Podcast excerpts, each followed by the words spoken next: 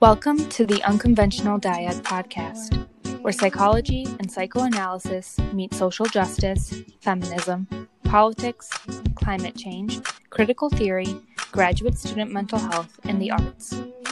Your hosts are Carly and Laura, two graduate students and friends committed to bridging the gap between the field of psychology, social issues, and society.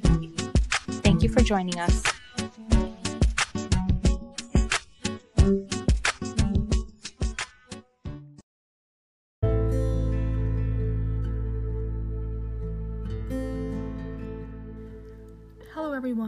Welcome back to another episode of the Unconventional Dyad podcast. Today we have Dr. Lara Sheehi with us, who is an assistant professor in clinical psychology at George Washington University. She works on decolonial struggles as well as power, race, class, and gender constructs and dynamics within psychoanalysis. She does this by practicing through a trans inclusive or feminist and liberation theory model. Today on the podcast, we discuss our relationship to structures and knowing our position within those structures. More specifically, we discuss curriculum development and the burden often placed on marginalized students being asked to hold the affect in the room and educate others. We also engage in a discussion about my own seduction into geographical differences of the accessibility of specific ideas, thought, and theory we explored how this seduction displaces attention from the very real structural issues that are in place across the United States, not just within the Midwest. We also briefly discussed the danger of using ego psychology as a structure against which we compare everything else.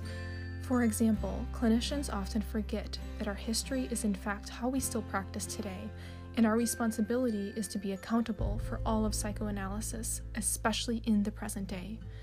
We are not in a position as professionals, as psychologists, psychoanalysts, or even students to critique where we once were when in fact we are still there today. I hope you enjoyed the episode.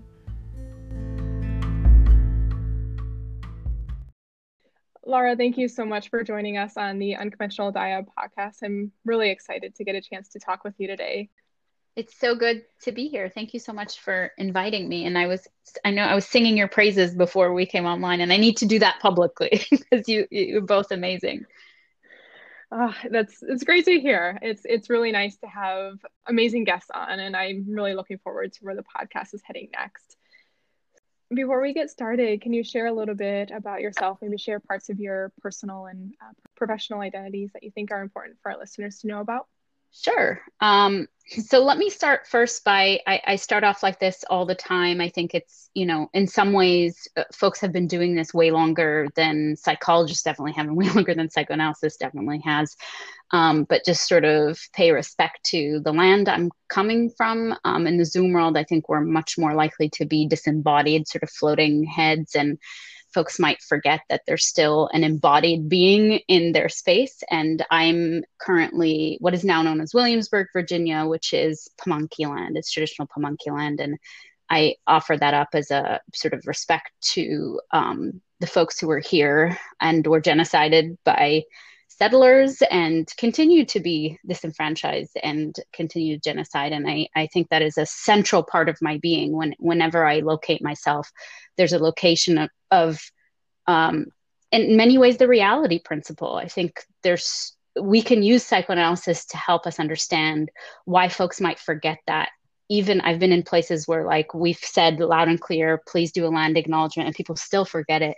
There's something that's happening when people forget, and I think that that's built into the fabric of the United States in general, um, and it's and its racial history and its genocidal history. And so, naming that constantly is not performative for me. It's a ethical commitment to um, not disavowing reality, to recognize that there is, this was Turtle Island and continues to be, right? Past, present, future. Unconscious works like that. So time works like that. So when I say it used to be, I'm not just saying it was of the past. I'm saying overlaid on top of that reality is the reality of what we have in United States right now. So um, this is Pamunkey land. Uh, there was a treaty, but I'm, I'm, you know, come on, treaties are coercive. So I will treat it as though um, you know, as it is, that it's occupied land. Um, I am an Arab Lebanese uh, clinician. I'm psychoanalytically oriented. Um, I teach at GW PsyD program. I'm an assistant professor of clinical psychology there. Um, I'm cis. I'm queer. I'm um, happily partnered with my husband, um, and I consider myself um, an activist in all sense of the word. I'm my my sense is that one can't do clinical work without being an activist. I know many people disagree with that, but mm-hmm. that is the position that I take. Um, and I think that covers it all. Mm-hmm. You also went to school where you're currently teaching. Yes. Am I okay? Yes. Can you talk a little bit about that process for you? What what brought you back? Okay. yeah. That institution. That's a great question. Um, so I came to GW straight from Lebanon. I was doing my undergrad at the American University of Beirut, and I was an English literature major. Um, and those of us who do psychodynamic or psychoanalytic work know that psychoanalysis is dead in psychology and alive in the literatures and in comparative literature and everything else in critical race theory you know every theory seems to go want to sort of look to psychoanalysis uh, and what it might have to offer in terms of liberatory potential, except for psychology, which is not by chance, right? From the shift of what we see in the context of the United States of psychology and the sort of over obsession with science and and science as though that is not also constructed and the coding what what the code of science actually means. Um, so I was looking for psychodynamic programs and you know, as things happen, it was I was super lucky. I was um, given a scholarship to attend a Women in Global Leadership uh, conference in Dubai, of all places. The Dubai before the Dubai we know today. It was still um, being built up, and that's a whole other conversation. Um, and I happened to be when we were getting taken to the place where we were having the conference. I was sitting next to a psychologist who happened to be a psychoanalyst who lived in Richmond, Virginia. And he just struck a conversation with me. And I said, I'm looking at graduate school. I have no idea where to start. I'm, you know, I was in Lebanon. It's very hard to sort of access what does it mean to have to do graduate school in the United States and what programs are what. And he said, let me send you a list of all the psychodynamic programs in the country. So, um, that's what started it off. GW was the top of my list. Uh, at the time, it was headed by Dorothy Holmes, who's um, a wonderful person and sort of, um, you know, created a path for um, issues related to race, particularly issues of um, looking at Blackness in the context of psychoanalysis and in the United States. And she was the director there. So I remember um, coming in and interviewing, and she was speaking, and I was like, I want to be this person. this is the per I mean, just how absolutely on point she was about everything and how um, she was able to sort of harness this theory in a way and speak to complicated issues and make it look easy right? Um, and i said this is precisely what i'm looking for. The reality of the transition wasn't as sexy as that. Anybody who knows what it's like to be in graduate school in institutions in general, um, there's a huge pressure to conform and to sort of stick within a very rigid understanding of what curriculum looks like, of what you know prof- professionalization looks like, about what a, a a good clinical psychologist trainee looks like, which of course includes um, many times not being engaged in activism. Um, not speaking about racial issues. I was coming as an Arab woman post 9 11, very pro Palestinian as well, into a space that I had no idea what the racial codes were. I was coming straight from Lebanon into the United States. I'd lived in Canada, in very rural Canada, when I was younger for seven years. And I came in and had to learn very quickly what it meant to be an Arab, um, not white and not black in the context of the United States. Um, while in Lebanon, I was part of activist struggles, of pro-Palestinian struggles I've always been a part of. And while we, while I was at um, American University of Beirut, Kathleen Cleaver of the Black Panther Party had come. So I ha- I was involved in sort of what it meant to have a global racial solidarity um, struggle already before I came. And then I came to the United States and I was like, oh, holy shit, this actually applies also the way these things um, shake out shake out in the context of clinical work. I was still naive. I was 21 years old when I went to graduate school. I was very naive and I thought psychoanalysis with its depth and psychology would allow people to think more critically, would allow people to sort of abstain from the sort of splitting that people do or the activation, the overactivation of emotions when you talk about these issues. And I was very wrong about that. Um, my cohort um, was 35 people at that time. We've gone a lot smaller since then, but I was one of maybe three people of color. I had one black uh, classmate who's one of my best friends still to this day. Um, I think actually we were five uh, folks of color, two of whom didn't identify as people of color. I would identify as that, but they didn't. So that's what I mean about also learning what that meant. What does that mean that in the context of the United States, I can read someone as a minority or a person of color, but they themselves might not attribute that to themselves.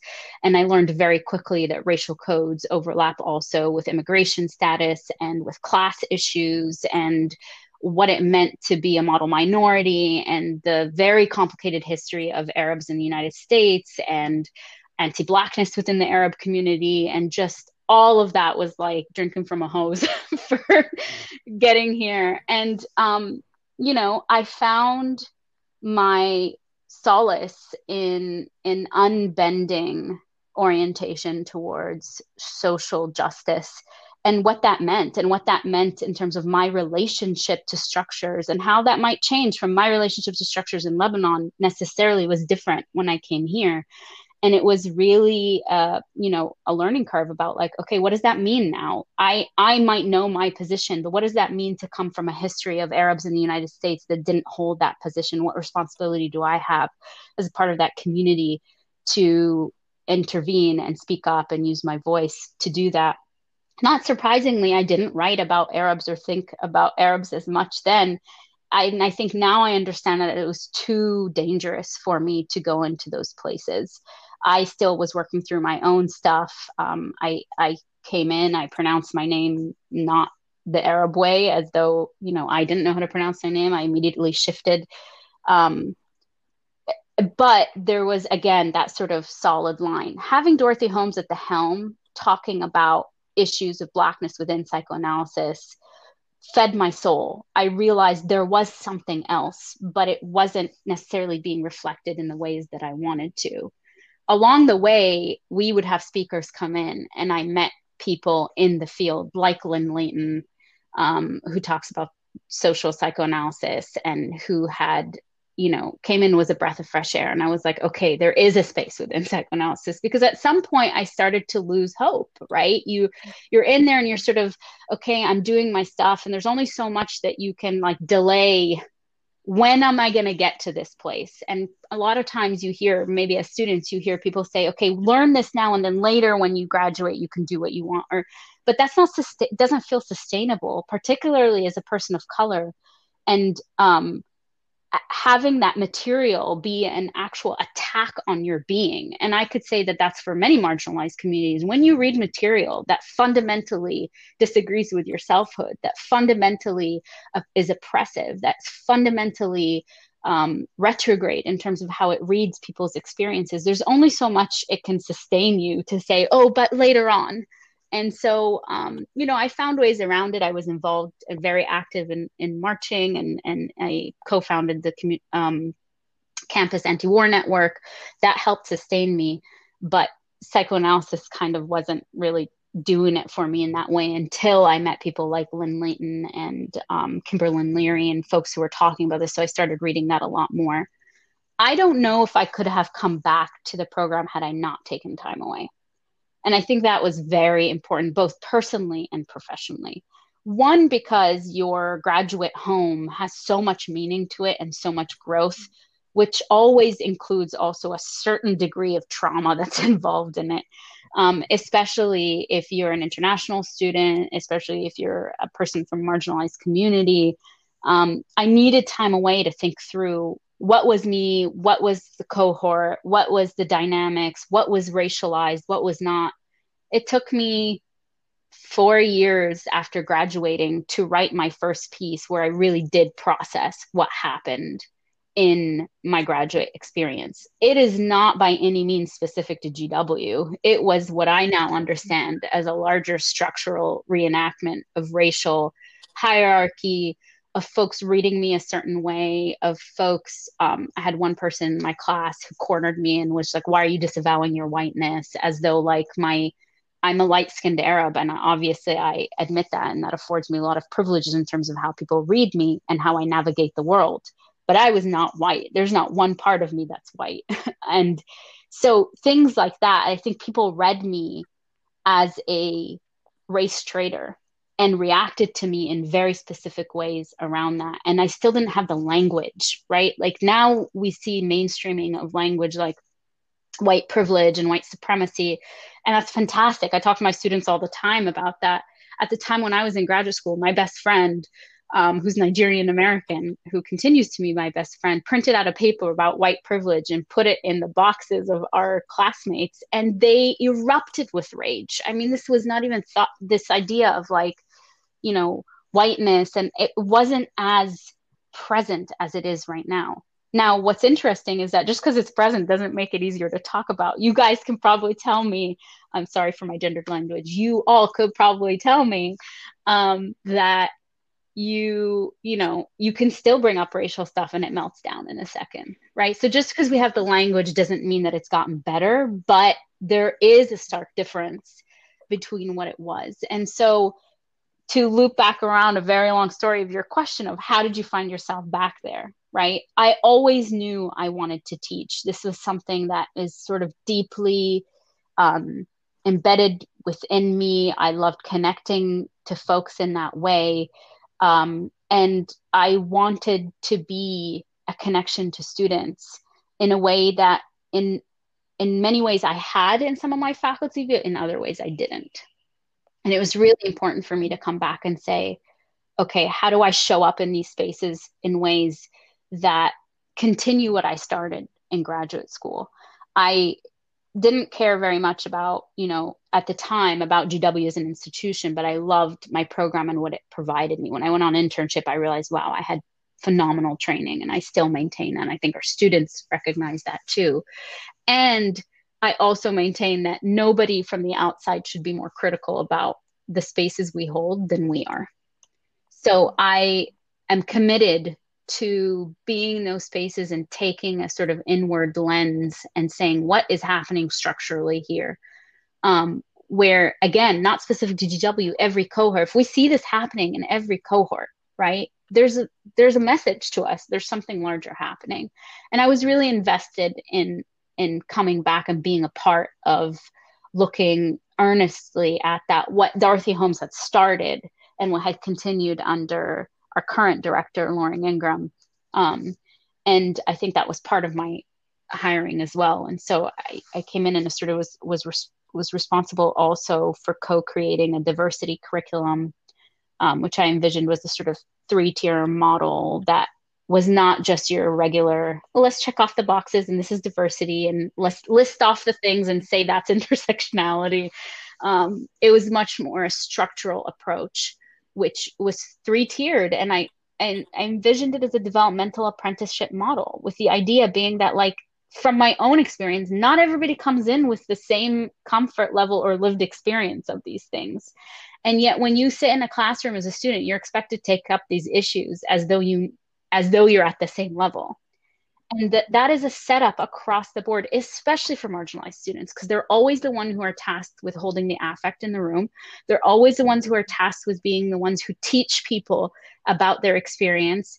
And they've already lived this in a way that's so real and so dangerous and so threatening and now they're in an envi- in, in an educational environment where they're expected to be professional and teach their cohort members about what it's like to work with other people. Not only is that homogenizing in a way that's really dangerous, but it misses the point that psychoanalysis teach, teaches us about group dynamics and about what happens and how we do regress to structural issues that are um, that are fundamentally oppressive.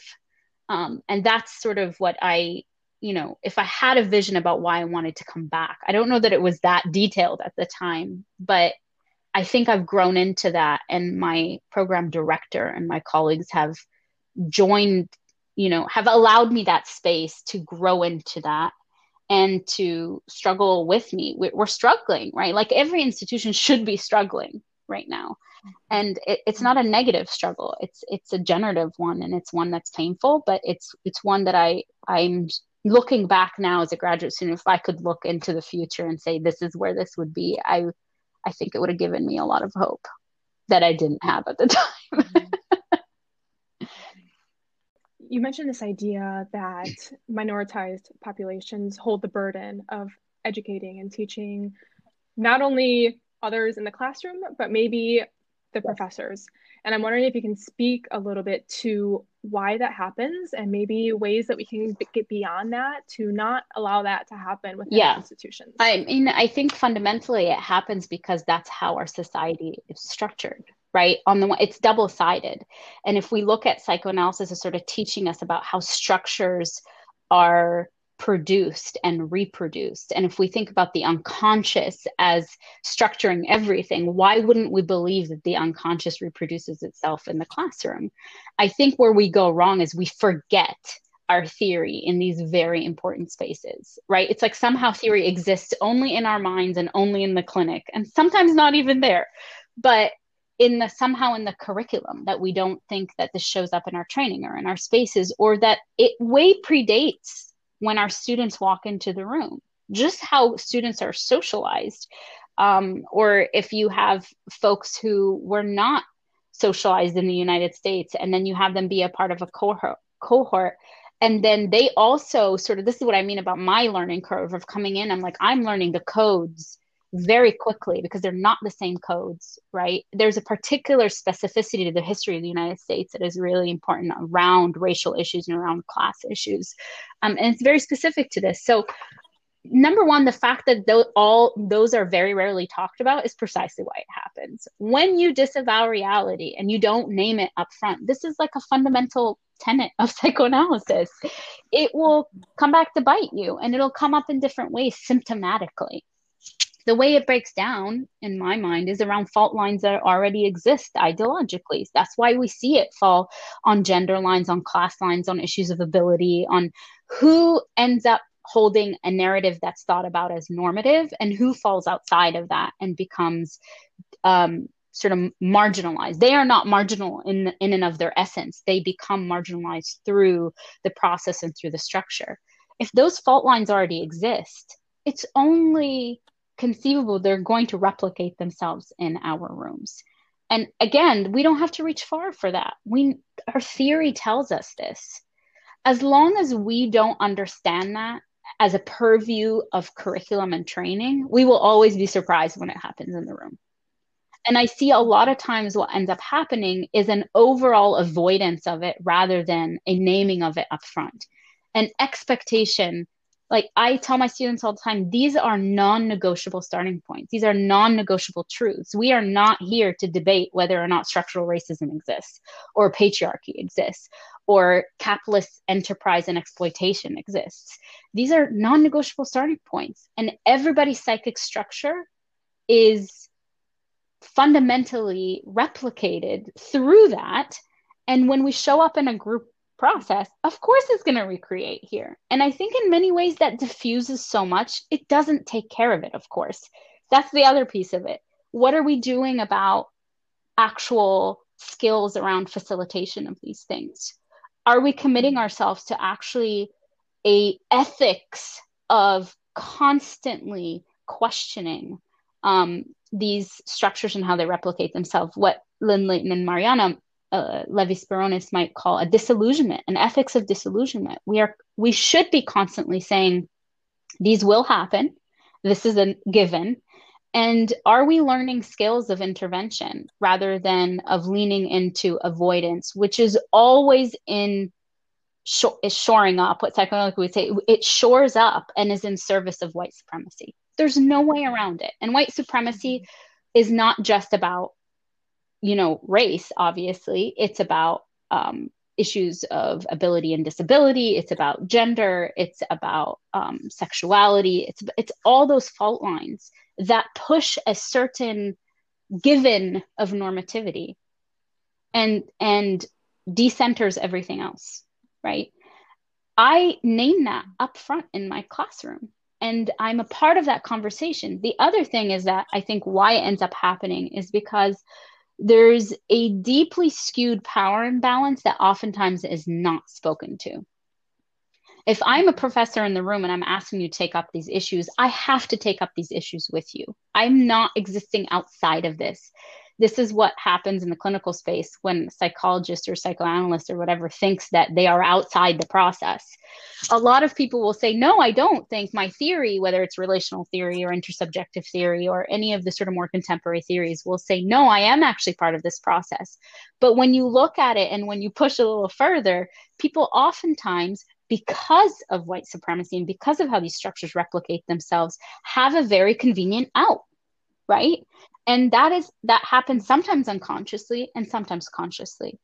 If it continues to happen over and over again and you have an entire movement and a global scholarship telling you this is what's happening and you still don't take it up that's no longer unconscious. That is not an enactment. That is just you know and i think this is the other thing is that we get caught up in explaining these things in our theory and rarely say okay in reality space what is happening here if we just continue to call things enactments and not look at what is happening consciously, because enactments imp- imply that there's an unconscious element to it. And enactments are not conscious, right? They become conscious. And that's what clinically and technically we think people can move away from enactments when they're named and they become conscious, right? As long as they're unconscious, they're if we continue to call things racial enactments or all the or or any one of the, the things that we say we're constantly implying there's an unconscious process to it. I think we're beyond that, right? Mm-hmm. I think we're at the space now where we can say, no, there's some conscious element to this. There's some unconscious mechanics, right?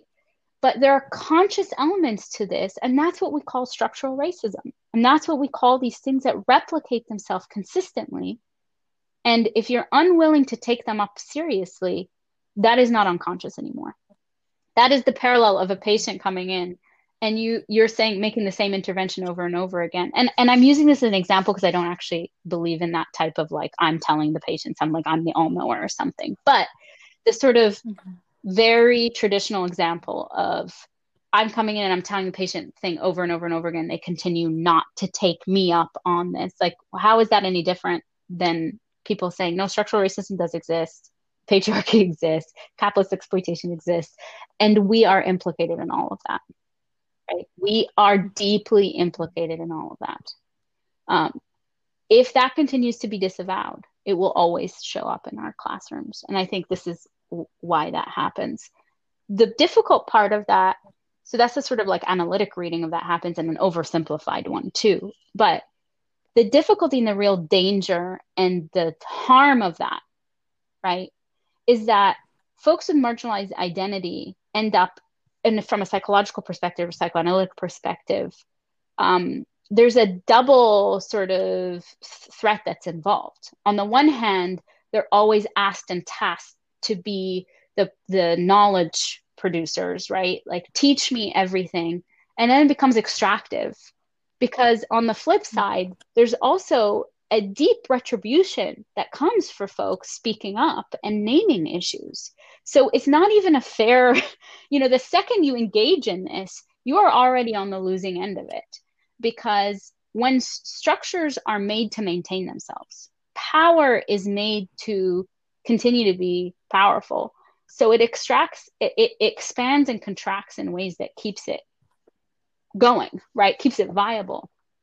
So you can co opt somebody but they'll never become part of that structure because the point is to right is to create continued debility or disenfranchisement. That is it's built like that. It's constitutively like that. And so i think there's on the one hand you're tasking people to tell you what's going on. On the other hand there's a reality of retribution and crushing dissent and defensiveness that comes with white supremacy that wants to maintain its you know viability um, and what Fanon would tell us is that the oppressed are always considered guilty. You're already presumed guilty before you, so there's always an a invitation for us to engage within systems, but the presumption is already there. So it's not, it's like presented as a fair game, but it's not. You're already completely compromised by virtue of engaging in that. And a, you know, I don't think there's any way around it rather than sort of naming that reality and using, hopefully using our psychoanalytic tools to say, here's why that's a reality. And, and how do we engage differently? How do we engage differently on a training level? How do we engage differently on a systemic level? Who is having these conversations? Who's allowed to have these conversations? Whose voices are sort of uh, present? Who's never thought of? Right? There's still um, swaths of population and folks that are not represented at all, you know, and are never thought of on, on purpose, I think. I'm wondering from a education perspective. We are in the Midwest, and I am I imagine I I have never been in training on the East Coast, but it seems very different to me. And I'm wondering if you have any thoughts about what might be causing that difference and really what we can do here in the Midwest to maybe integrate some more of these theories within our educational systems, within our yeah. curricula. Yeah. What, what do you have uh, I love that? that question. And as much as it opens up a, uh, again, the issue of specificity. I have to say, I'm always weary of a geographical, uh, the seduction into geographical difference at its heart, like as an essential thing, right? because I think what that does is uh, displace our attention to the real structural issues that would create the conditions where you all feel like the Midwest doesn't have access to certain ideas, whereas the East Coast does, right? Which which are many. They're racialized, they're class issues, they're I I just like I resist the sort of generational uh, analysis where older people in psychoanalysis are like long gone and they don't know anything and it's the younger people that are really breathing life into this and in some ways there's a there is a reality to that i don't want to discount that but i don't know that the mechanics of that are as simple as it looks because i have met a lot of older folks that are far mm-hmm. more committed and less conservative than younger folks and vice versa right? So I think the question is a question of who holds power, who determines what shows up, what are the larger structures, even in the field, right? That the field would have you believe that the pockets of brilliance are on the East Coast, right? Um, that might be it for many different reasons, not the least of which is, uh, you know, population density and all that. But but also what are what are the larger structural issues that would have people move towards these cities and become gentrifiers by the way um, and then set themselves up as though it's an organic natural process that new york has a lot of vitality in terms of psychoanalysis right? Um, so i don't know that I'm, I'm specifically answering that. What i would say is again i always resist the sort of um, the seduction into ge- geographical space or individualized reasons for things rather than looking at a larger field issue, right? Um, where, why are, for example, where, why aren't there more community building practices from East Coast to the Midwest? If people are talking about the psych- psychoanalysis dying, why don't people know that your program exists? Why aren't folks making inroads into spaces that they don't imagine psychoanalysis exists. Well in our mind we should that is part of the mm-hmm. problem. That is part of the purity aspect of psychoanalysis that shores up a supremacist idea. Because by doing that and the midwest is just an example right? But by doing that we're effectively saying there are places where psychoanalysis exists and there are places where psychoanalysis doesn't exist and that gets very dangerous about like what are the spaces that are that feed psychoanalysis and become a perfect space for that? And what are places where psychoanalysis just can't grow and is is not at, at all accessible right? We see these parallels by the way in class issues. For ages people have said that folks who come from poverty are not you know uh, set up to do psychoanalysis. In some way for a a, um, a, a deeply classist and elitist belief of them not having in the interiority to do that or they're just so busy with surviving that they don't have time to be introspective. It's not a one-to-one comparison of course but it brings up the same questions for me. That there is a larger mm-hmm. hegemonic structure that is naming where psychoanalysis can live and where it can't and where um, progressive ideas about where the field should go or needs to go right as an ethical imperative not just like as a necessity not just how I hear it talked about, oh, we need to survive. Like that's that's creepy. When people start talking about psychoanalysis is gonna die, we need to survive. Let's get more young people and brown people. That gets like that's super eugenicist and very creepy. That's why I take a step mm-hmm. back and I go, what what is the what are the optics of this, and how did we create the conditions that that could be? Mm-hmm. You bring up such a good point, and I would like to maybe reframe my question and, and maybe this will lead to maybe even a, a deeper conversation something I've been thinking about a lot is the access that we have to ideas like Fanon or Hegel, whoever it might be. Lacan, for example. Why in the Midwest, if you go to a philosophy department, you can read all you want about any of these thinkers, but it just doesn't yeah. exist in the institutions here. I'm just curious if you have any thoughts about why that might be uh, how we can change it if it needs yeah, to be changed? I think that's an excellent question. And I think it it ties into what we were just talking about, right? It's larger. I mean, there's a, there's a larger higher education question here in the context of the United States about what is um, considered uh, knowledge or what are considered um, areas of study that are um, worthy of taking up and psychology when it sort of veered hard towards the sciences right? It's so social science but it's sort of obsession with becoming a true science uh, i think ended up causing some of the split. And again this is very oversimplified but i'm i just want to sort of the over umbrella and then we can get into the specifics from where i see it in our field psychoanalytically speaking is that you had this separation between then philosophy and psychology and psychoanalysis and and then you end up having these silos where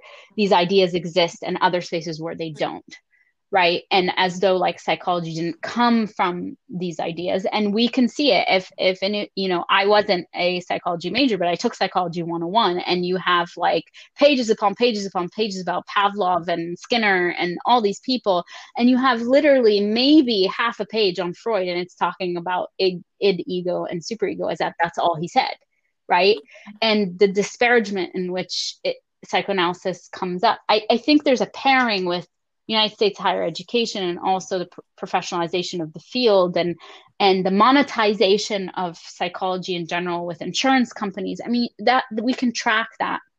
I wish that were even talked about. Like tell us the history of why we're here but that's not even talked mm-hmm. about right? Um but within i think the the paucity of these philosopher leftist thinkers and that's the key is that the people that you mentioned are fundamentally leftist thinkers. And they had a very specific orientation to the world which included an anti-capitalist um, critique. And you know you only need to look you know a couple months ago. I can't believe the election was only a couple months ago because it feels like it was decades ago and and you know we're all traumatized from everything that came up.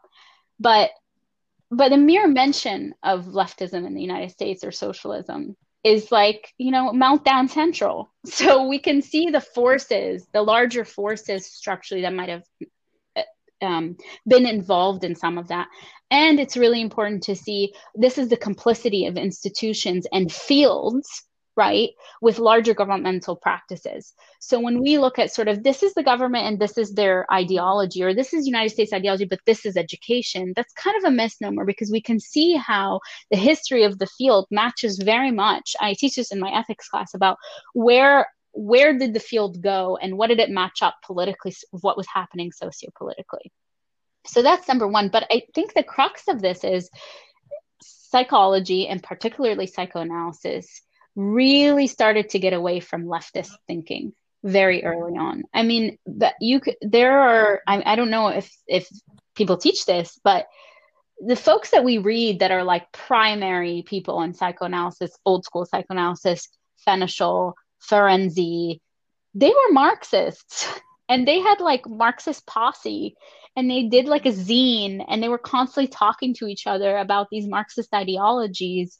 and they were leading the charge against the Nazification of psychoanalysis in like Hungary and in Germany. And where is this history? Wouldn't that be something we would be proud of? That there were these awesome people in psychoanalysis that were fighting Nazis? Like that's psychoanalyst I want to be. I'm gonna fight Nazis. I still want to fight Nazis, right? Mm-hmm. Um, we should all be, by the way. We should all be fighting Nazis.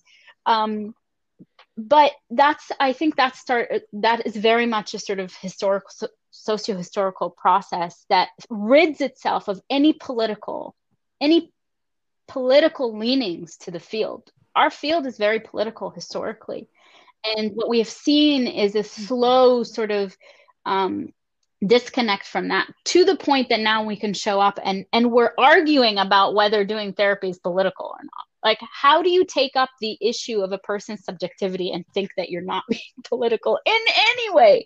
How do you take any position on issues related to race gender um, ability anything and think that you are not being political. And somehow we're here where we're like, now we're debating whether or not these are issues. I mean, the number of times people have told me this is not psychoanalysis. No, this is psychoanalysis. And w- there's been a cleaving of that from psychoanalysis for a very particular ideological end, right? The more conservative you become, the more you're better able to shore up whiteness and white supremacy in a very specific way. Uh, and in many ways, Freud was a progenitor of that. I mean, he kicked out dissenters all the time, right? For different reasons, maybe, maybe narcissistic wounds and all that. But because um, even he had free clinics, everybody thinks about Freud as being, you know, super neutral. He wasn't. He fed his patients. He took them right. He had uh, free clinics that he saw people with vouchers.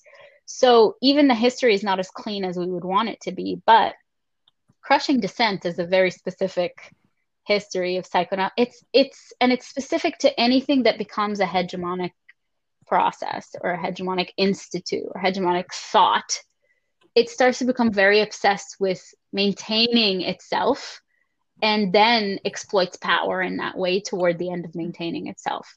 What that means in the context of the United States is very codified in terms of what we might understand from a racial perspective, a gendered perspective. Back then, of course, it was also, you know, only psychiatrists could be psychoanalysts. We again, we don't have to look very far to see some of this. And then now you have present day where like we are talking about race and psychoanalysis more. So many times we're now seeing the resurgence of Fanon.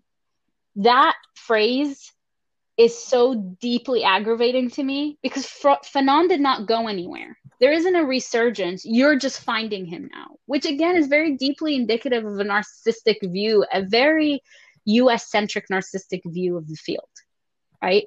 Fanon has been alive and well. The global south has been looking at Fanon for ages.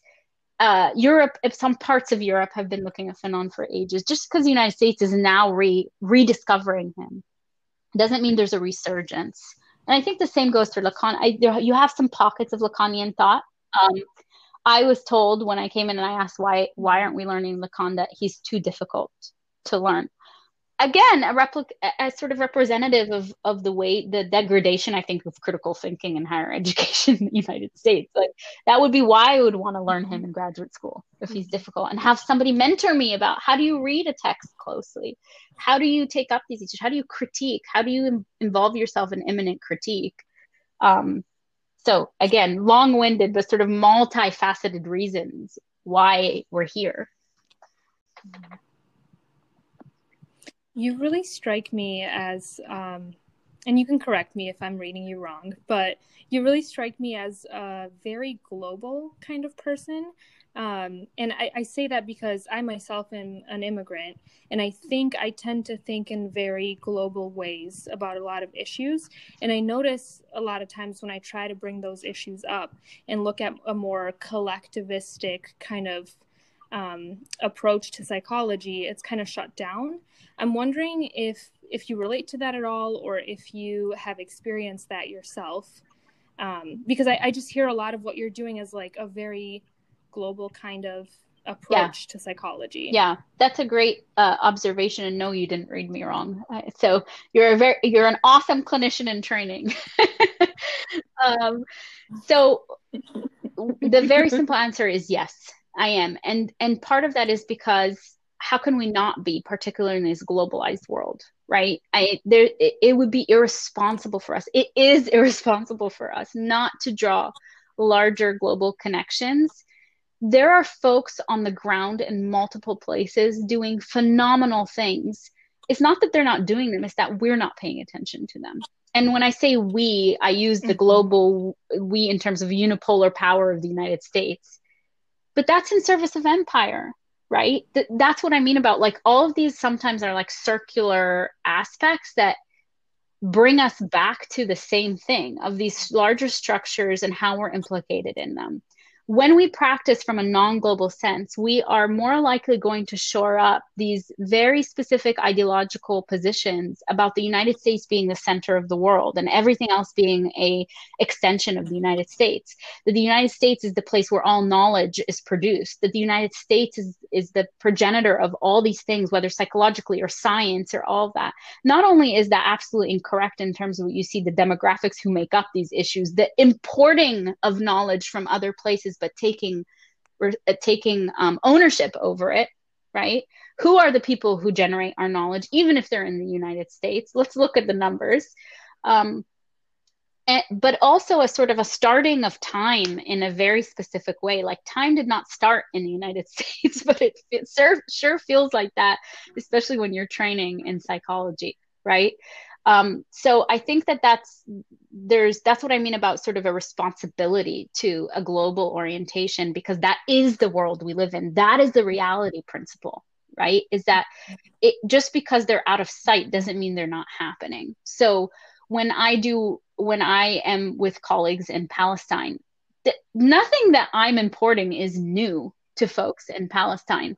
People might not read it or might not remember to cite them in their work, but they don't need anybody to come in and teach them, right? No, they don't need any saviors to come in and teach them how to do things. They are deeply imbricated in their communities and know what they're and have been doing this at a long time in spite of global oppression, in spite of people sort of getting mm. in in their way in the most psychically damaging ways because people under occupation are are um, oppressed in ways that that many folks can't even imagine. And so all their their liberation work and their psychic work is in spite of that right? Um, the same goes for folks in south africa. My colleagues in south africa who are doing incredible critical community psychology work. And we sort of, you know, are in many ways catching up and in many ways not, but it's just so siloed off. The same thing goes for folks in the UK that I'm connected with. I mean, just all, and there's no way to be a responsible clinician if we're not oriented in that way. Um, just like being a responsible scholar means you know what's out there, you know, and if you don't, at least you don't have the arrogance to say i know everything you say there this is outside my mm-hmm. scope perhaps there are people doing this um, the pushback that you're talking about is really important because i think that's a pushback that that presents itself as though it's a pushback of oh you're demanding so much or we can't possibly cover all of this or mm-hmm. yes i know this exists but right now we're focusing on all of these sort of things you probably have heard th- that is in service of something larger. It's a particular ideological formation that, through its enactment, right, and not an unconscious enactment, truly its enactment and its embodiment, recenters a certain type of narrative over another and presumes that this narrative is the starting point. And that's what we might call normativity in our field, even the way that we ask questions or the things that we teach our students to think about when they're in a room with somebody uh, the way we orient them to what things you pay attention to and what things you don't all of that is constructed somewhere right and all of that is in service of this very uh, the myth of individuality uh, as well and i think that's the biggest mm-hmm. i think for me the biggest tragedy of all of this is when I talk to my students, whether they're white or born and raised in the United States or elsewhere, is that individuality is a myth. that some folks chase more than others because they're socialized into this neoliberal idea of their own individuality and weakness if you rely on community. And others are perhaps more mm-hmm. used to yeah. communal spaces. But even that is a, a gross sort of stereotypical, right, uh, breakdown of things. But it's this alienation from communal spaces that is really at the heart of a lot of this struggle and the pushback. Because if people start to recognize oh i actually all of this has actually been at the expense of communal spaces at the expense of community expense of um, collaboration then we have a real technical issue with our whole field. Like our whole field is set around individuation self-efficacy and i think people get really scared consciously or unconsciously when you start bringing up those issues. They're having to question the entire edifice of their field and everything they've constructed their settler colonial narrative around right? Um, it implicates everything. How we do it how much we charge the fact that we charge the fact that there's no that there's no universal health care the fact that we train our students this way the fact that you aren't aren't aren't remunerated for your labor that everything is implicated then um, so what you see as just a natural organic question becomes like an an existential crisis for folks about their implication and people suffering. It brings me back to something you had said a little bit earlier about just well, psychology in general, I guess. Wondering if you have any thoughts about where ego psychology has taken yeah. psychology, psychoanalysis yeah. in general in the US. Great and, question. And about it. So I think I at the at the risk of sounding repetitive in terms of like thematics there is a lot that we can criticize and sort of um, look at ego psychology as having done and at the same time i think that gets all of psychoanalysis off the hook because it locates it in one space only like it's just ego psychology and that's something in the past and if only we could just get out get mm-hmm. the wretched ego psychologies uh, out of this then we're cool um, and I think that that's misguided. That's a mis. It's sort of the United States placing all its racism in the South. It's like no, the South is not the only place racism exists. When you have a settler colonial mm. state. Everything is racist because you live on stolen land. There's no way around it. But it's very convenient to find racism. Oh, it just lives in the South, right? Or it just lives in the Midwest or wherever you want it to live. It makes it much easier to take in. There's a parallel to that in psychoanalysis ego psychology came up with in a very specific time, right? And I don't think the majority of people are there anymore. What is fascinating is that in many ways, institutes still teach like that, mm-hmm. right?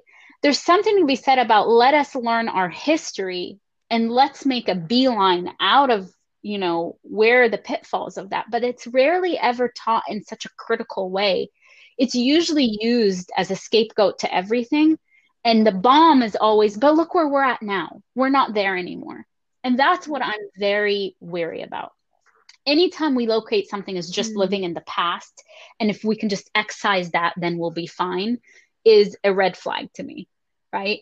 Um, no, we can look at it as part of a historical trend. We can understand where it came from. We can understand the very, you know, awful parts of it and understand that things don't live just inside the person, that you are creating a dynamic with this patient and that you are just as responsible for the dynamics in the room as that person is and you don't victim blame and you don't pathologize in the way that we might understand ego psychology to have done at that time right? Um, but all psychoanalysts do that at some point. It's not just ego psychologists and my fear is that if we continue to use ego psychology as the sort of um, I won't say scapegoat because it there's it's deserving in many ways, but if we continue to use it as like the the um, structure against which we compare everything else, we're missing. It's an out. It's such an easy out for what we're continue to do right now. And psychoanalysis is what tells us if you have it in your history, it's likely to show back up, but somehow we forget, right? Theoretically, that it's going to show back up. So where are the fundamental sort of building blocks of our field right now? Why are we sort of thinking that whether it's relational psychoanalysis or intersubjectivity or any contemporary thoughts we have in psycho, are we foolish enough to think that they're not also imbricated in white supremacist structures and developmental theories that were made for a particular type of person, not a global uh, subject? That they also are very much mired in capitalist ideas of productivity, of what health and wellness looks like. All of our theories do that, right? And I think that that's a far, that's a, a much more fair position because it implicates the entire field. And the field was the one that created the conditions for ego psychology to come in and have such prominence, right? It's not that theory itself. There's people love now to be like, oh, ego psychology, but it's like, where were you back then?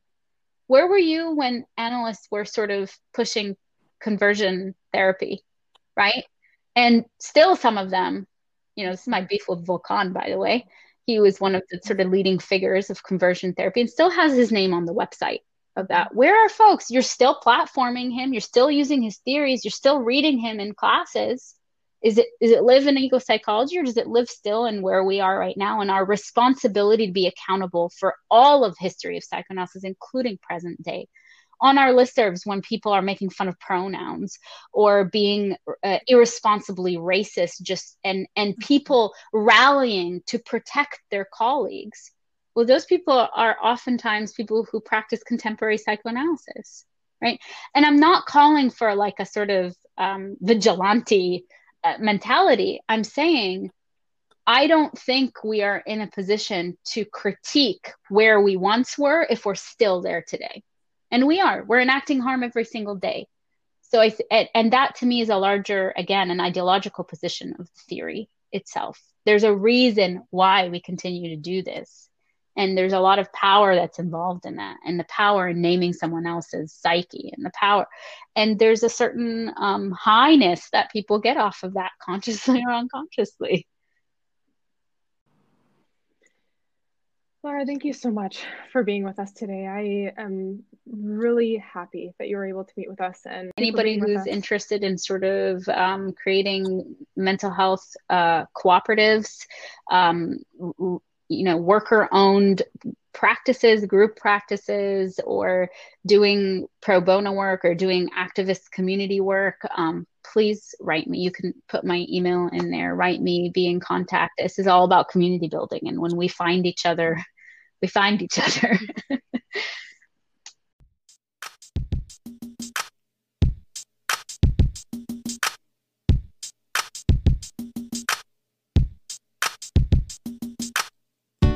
me.